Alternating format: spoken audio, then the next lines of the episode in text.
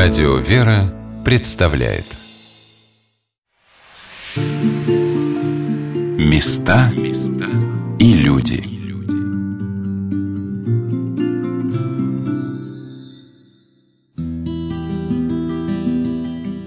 Непроглядная ночь наступила в жизни черниговского и брянского князя Романа Михайловича. Сын благоверного князя-мученика Михаила Черниговского, погибшего в Орде от рук татар-монгол, начал слепнуть. Одна надежда оставалась у князя. Узнал он о том, что в Киеве, в Печерском монастыре, находится чудотворная икона, которая исцеляет незрячих. Отправил он богатые дары с просьбой киевскому игумену прислать ему икону, чтобы помогла Царица Небесная ему прозреть. Посовещавшись с братьями, наместник монастыря повелел в скором времени написать список с известного византийского образа Пресвятой Богородицы, на котором владычица – восседает на троне и держит в руках благословляющего младенца. По сторонам от трона были изображены основатели обители на Днепре, святые преподобные Антоний и Феодосий, и они в руках держали свитки, на которых было начертано «Молю, бывы чада, держимся воздержания и не ленимся, има мы всем Господа помощника». С такими словами обращался к будущим насельникам монастыря преподобный Антоний. На свитке у преподобного Феодосия было написано – «Владыка, Господи Боже, возгради дом, причистая своей матери, мною, рабом Твоим Феодосием, его же утверди недвижимо до дня суда Твоего страшного, в хвалу и словословие Тебе». Последние исследования этой чудотворной иконы, названной впоследствии Свенской, доказали по надписям на свитках, что этот образ Божьей Матери с предстоящими был создан в 80-е годы XIII века. Что же произошло здесь, на месте впадения реки Свень в Десну, с благоверным князем Романом Михайловичем? Послов, которые везли икону из Киева, по высокой воде, когда пороги Днепра позволяли ладьям перейти в Десну, при приближении к Брянску ожидало необычное событие. Вдруг гребцы поняли, что они стоят на месте. Лодка не может сдвинуться ни вперед, ни назад. Решили заночевать, прибившись к берегу. Они ну, расположились на берегу реки Десны, неподалеку отсюда, как раз-таки вот на том месте, где реку Десна упадала речка Свей. И с утра, когда, собственно, вот члены этой делегации проснулись, они увидели, что иконы нету на ладье, где ее оставляли. И, конечно же, начались ее поиски. И икона была обнаружена на одном из деревьев. И вот это было воспринято как такой действительно особый знак, о чем, конечно же, было сразу сообщено князю. И уже на это место место из города вышел сам князь в сопровождении архиерея и городского духовенства. И тоже, да, вот как гласит это сказание об обретении Свинской иконы Божьей Матери, князь, еще приближаясь к месту нахождения чудотворной иконы на дереве, он помолился Пресвятой Богородице и вот стал видеть тропу, которая вела к дереву. И уже после этого, подойдя к дереву, духовенство совершило молебен перед иконой, князь ей поклонился, и после этого князь исцелился от вот этого глазного недуга. «О, Пресвятая Владычица, Госпоже Дева Богородица, услыши глаз молитвы моей и дай прозрение очам моим». Приложившись к чудотворному образу, благоверный князь повелел отслужить молебен. После благодарственных молитв князь Роман пообещал Божьей Матери отдать ей в удел все земли, которые увидят его глаза. Об этом продолжил свой рассказ о чудесном исцелении от иконы – и подьякон Константин Проченко – и тут же, потрясенный таким событием и такой благодатной помощью Престой Богородицы, он решает основать в ее честь монастырь. И да, вот как опять-таки мы читаем сказание об обретении светской иконы Богородицы, что он сам начал рубить дрова для будущей обители, строил деревянную церковь в честь успения Престой Богородицы, также строил ограда обители, ну и кельи для ее первых насельников. Таким образом, да, воспринял это явление на дереве, да, на ветвях дуба, как вот повествует это предание, который, конечно же, тут же верующий был разобран. В целом, сам факт события обретения Свенской иконы Божьей Матери, он, конечно, показал то, что действительно Пресвятая Богородица вот избрала это место как место своего пребывания, таким своеобразным своим уделом. Когда изучаешь историю создания самых древних обителей, расположенных в центре России, обращаешь внимание на то, что очень многие чудотворные образы Пресвятой Богородицы и святых были явлены на Руси накануне татаро-монгольского ига и в более поздние века. С одной стороны, чтобы поддержать, укрепить молодую Русь в это тяжелое время, с другой – перенести свое покровительство из южных земель в эти более суровые северные земли, ставшие впоследствии центром Руси. Так пришла во Владимир Владимирская икона Божьей Матери, в Курский край Курско-коренная икона Владычицы Богородицы, а на Брянщину икона, ставшая называться Свенская Печерская. Чудо явления иконы на берегах реки Свень прославили ее и в Киеве. Церковный историк и романах Диамид Кузьмин сказал о том, что Свенская икона как бы породнила два этих монастыря – это как посвящение для Брянска, понимаете? И, соответственно, потом уже, когда икона эта прославилась, через Брянск она была отправлена в Москву и прославилась по России за счет того, что в Кремле были списки известные этой иконы и так далее. И затем уже в Печорской лавре стали изображать также с этими предстоящими тоже. И считалось, что это Печорская икона, потому что вот так, такое бытование новое, новая жизнь иконы получилось получилось. Вот так. Именно благодаря тому, что в Брянске был известный такой список древний. Я попросила отца Диамида рассказать о том, что стало достоверно известно о времени создания этой иконы.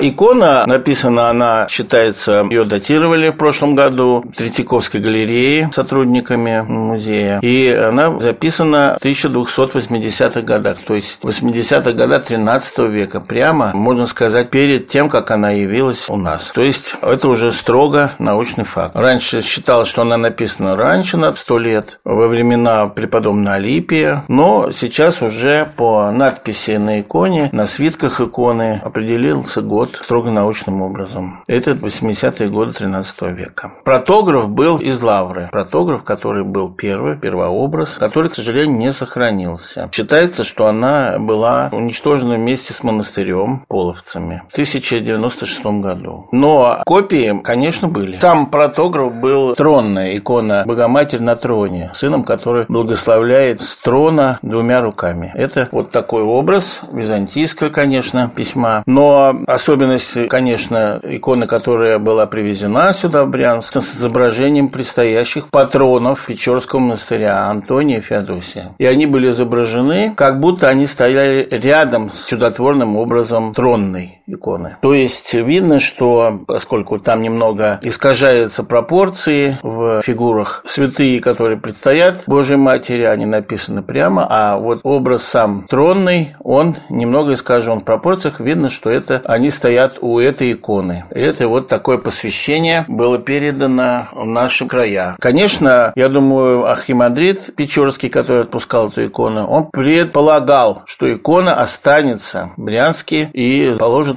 какое-то начинание именно монастыря, разумеется. Возможно, это было даже посвящение для Брянска специальным образом. Вот что сказал отец Диамид о стиле написания свенского образа Пресвятой Богородицы. Он, несомненно, имеет византийские корни. Это чувствуется в строгости, знаете, ликов. И Божьей Матери, и преподобных, они, ну, вот такие греческие прямо, вот строгие и величественные. Потому что, ну, мы же знаем образцы древнерусской живописи. Это все-таки, конечно, древнерусская живопись, поскольку уже была написана не византийцами, но использован был византийский прообраз. Поэтому вот такая связь родственная, она чувствуется. Сам образ протограф считается, что был мозаикой. И поэтому эти особенности тоже изображены на иконе. Она изображена крупными мазками. Чувствуется такими, как бы даже слоями красок, которые видны на самом образе. Вот такие особенности нашей иконы. Ну, конечно, главной особенностью этого образа является то, что с самых первых своих шагов по Брянской земле он стал даровать исцеление болящим, помощь страждущим, особое покровительство и заступничество этим землям. Экскурсию по Свенскому монастырю для меня проводил иродиакон Негодим Борисов. Я попала в надвратный храм, который был построен на месте первого чуда, когда святой благоверный князь Роман начал видеть тропу, которая вела к иконе. И храм в честь этой встречи был назван Сретенским – Отец Никодим показал мне старинный список Свенской иконы Божьей Матери, у которого совершается братский молебен, и рассказал о чуде, которое спасло город Брянск во времена нашествия наполеоновских армий. А здесь другое чудо, связанное с иконой Свенской Божьей Матери. В 1812 году к городу подошло огромное количество войск французов, и они были в видимости Свенского монастыря и города Брянска. И тогда жители пришли к Матери Божией, защитнице города, и совершили крестный ход с иконой вокруг города. На утро проснулись только дымки ночных костров и никаких французов. А в городе было всего лишь 157 защитников инвалидного казачьего полка. Вот такие чудеса. Каждый год 30 августа мы совершаем крестный ход. Сейчас, к сожалению, в город не получается. В этом году крестный ход был вокруг монастыря. А так, по традиции, совершается крестный ход. Благочестивые жители Брянска очень чтили свою родную свенскую икону и во всех важных обстоятельствах своей жизни усердно молились перед ней. Вступали ли в брак, отправлялись ли сюда в далекое плавание – или обозы шли с товарами. В радостях и печалях всегда приходили в Свенскую обитель. Часто горожане и жители окрестностей принимали в свои дома образ Пресвятой Богородицы. Во время крестных ходов со Свенской иконой чтили местных угодников Божьих, покровителей Брянска, святого преподобного благоверного князя Олега Брянского, сына благоверного князя Романа Михайловича, основателя Свенского монастыря, и святого преподобного Поликарпа – икону которых я увидела в храме преподобных Антония и Феодосия Печерских, построенном во времена царя Иоанна Грозного. Я спросила иеромонаха Диамида о замечательных особенностях архитектуры храма в Свенской обители. Вот что мне стало известно о церкви Сретенье – архитектура у него очень своеобразная. Там три башенки, и они все разные. Поэтому говорится, что это украинская барокко. То есть э, именно украинская барокко является таким очень разнообразным по декору и разнообразным по формам строительства потому что оно вот такое вот очень интересное, подвижное. Оно очень яркое. Отделка на фасаде используется, фигуры, наличники. Вот еще называется, конечно, московским словом Нарышкинская барокко, но это все равно не, это более своеобразная, тут не московская работа. Конечно, наверняка строили местные мастера, а поскольку я уже говорил, что Брянск расположен от земель Стародубского казачества 80 всего лишь километров. И мастеров оттуда брали всегда всегда. А вот что рассказал отец Диамид о церкви святых преподобных Антония и Феодосия Киева-Печерских, у которой есть одна уникальная особенность. Ее алтарь обращен в сторону реки на юг, откуда пришла чудотворная икона Божьей Матери, названная Свенской. Храм, который строили во времена Ивана Грозного, это церковь Антония Феодосия, трапезная так называемая церковь, где братья трапезовала теплая с кухней церковь. И, соответственно, она многократно перестраивалась, поскольку по разным нуждам хозяйственным переделывалась, ходы менялись. Интересно, что строителем был тверской архитектор, мастер каменных дел Гаврила Маков. Это тоже известное сказание о явлении иконы. В 1000 1664 году началось строительство. Она небольшая, но высокая, двухэтажная. К сожалению, она была разрушена вместе с собором и не сохранилась до нашего времени. Она уже на старом фундаменте была построена церковь, которая выглядит как реконструкция. То, что на свенской иконе Божией Матери изображены святые преподобные Антоний и Феодосия Киево-Печерские – дает особое благословение монашеской жизни на этой земле. Когда мы прогуливались с отцом Никодимом по монастырю, который занимает огромную территорию, украшенную живописными хвойными уголками, вместе с благовестом к словословию призывали и весело щебечущие щеглы. Я вспоминала слова прихожан обители, которые делились своими впечатлениями о том, что это особое место, куда хочется возвращаться вновь и вновь. Второй год прилетают лесные голуби горлицы. Вот, и селятся у нас здесь на елках. Ходят здесь вокруг нас, совершенно не боятся людей. Самое пугливое существо, которое прячется в лесной чащобе, у нас просто гуляет по монастырю. Э, сейчас под Преображенским храмом находится свечная монастырь, э, мастерская. Делаем свои свечи. Э, Преображенская церковь. 1739 год были выделены деньги, а в 1742 году уже была построена. Деньги выделила императрица Анна Иоанновна. Вот с ее благословения и по ее повелению было построено. А прямо за воротами, за этой надвратной церковью, в августе месяце каждого года после Успения проходила Свенская ярмарка. В елках у нас всегда птички живут. Это, кстати, щеглы, потому что шишки молодые, свежие. Это не воробушки.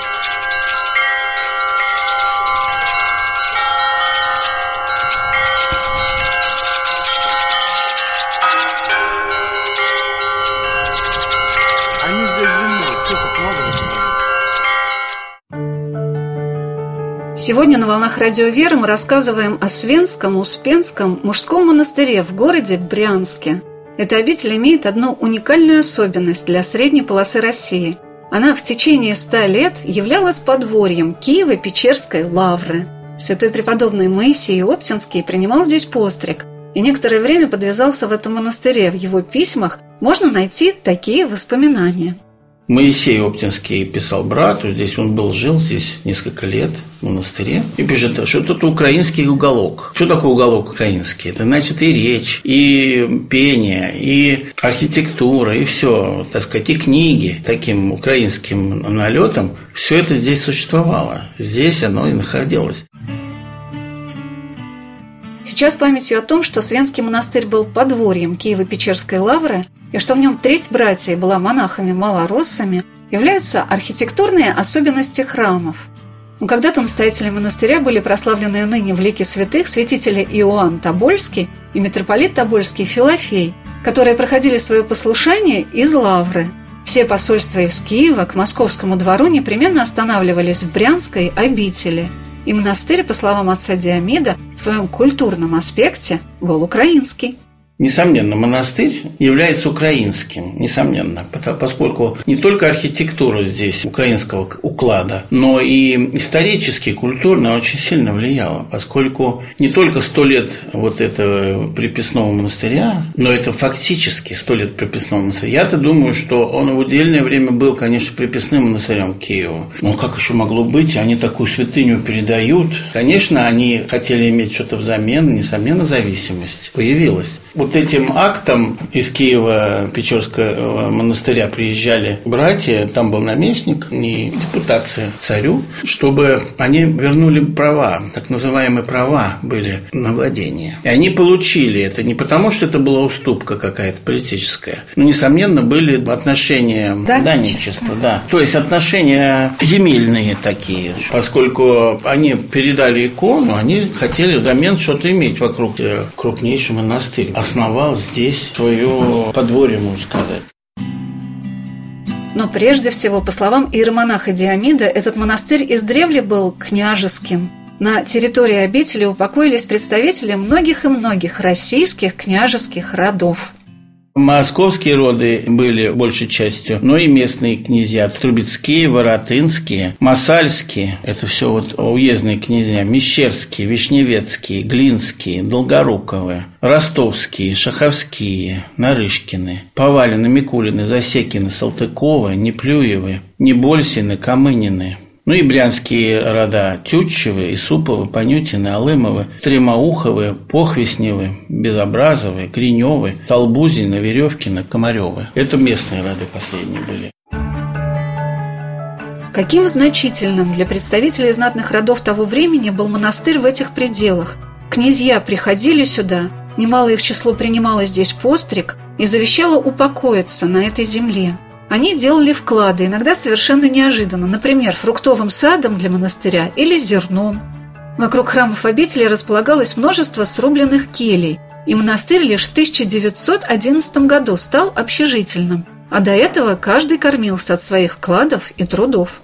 У нас о жизни того времени сохранилось документов очень мало, поскольку хранили, может быть, не очень хорошо. А основная книга вкладная, когда вклады записывались, вот она существует со времени 1540-х годов. Вот раньше совсем никаких документальных здесь нет, а эта вкладная книга, она есть в двух экземплярах. Одна в Москве, а другая в Петербурге. Из ней мы черпаем как раз, как это была жизнь, вкладывали лошадями, вкладывали бруей, оружие вкладывали вкладывали. Тоже ценные все вещи. Что имели, то и вкладывали. Мед, чел вкладывали. То есть монахи приходили со своими вкладами, как правило, потому что это был монастырь не общежительный.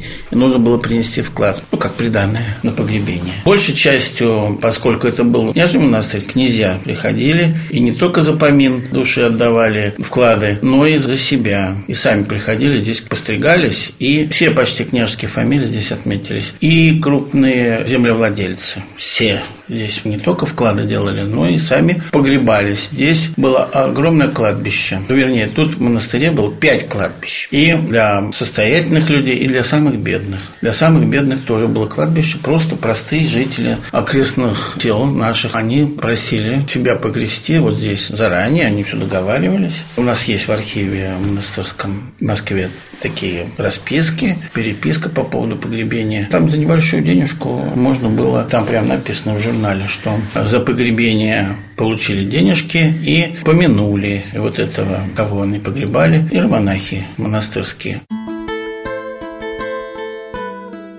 Я приехала в Свенский монастырь на Дмитриевскую родительскую субботу, когда Русская Православная Церковь вспоминает всех усопших, и особенно воинов, павших на полях сражений – Праздник был установлен святым благоверным князем Дмитрием Донским после Куликовской битвы.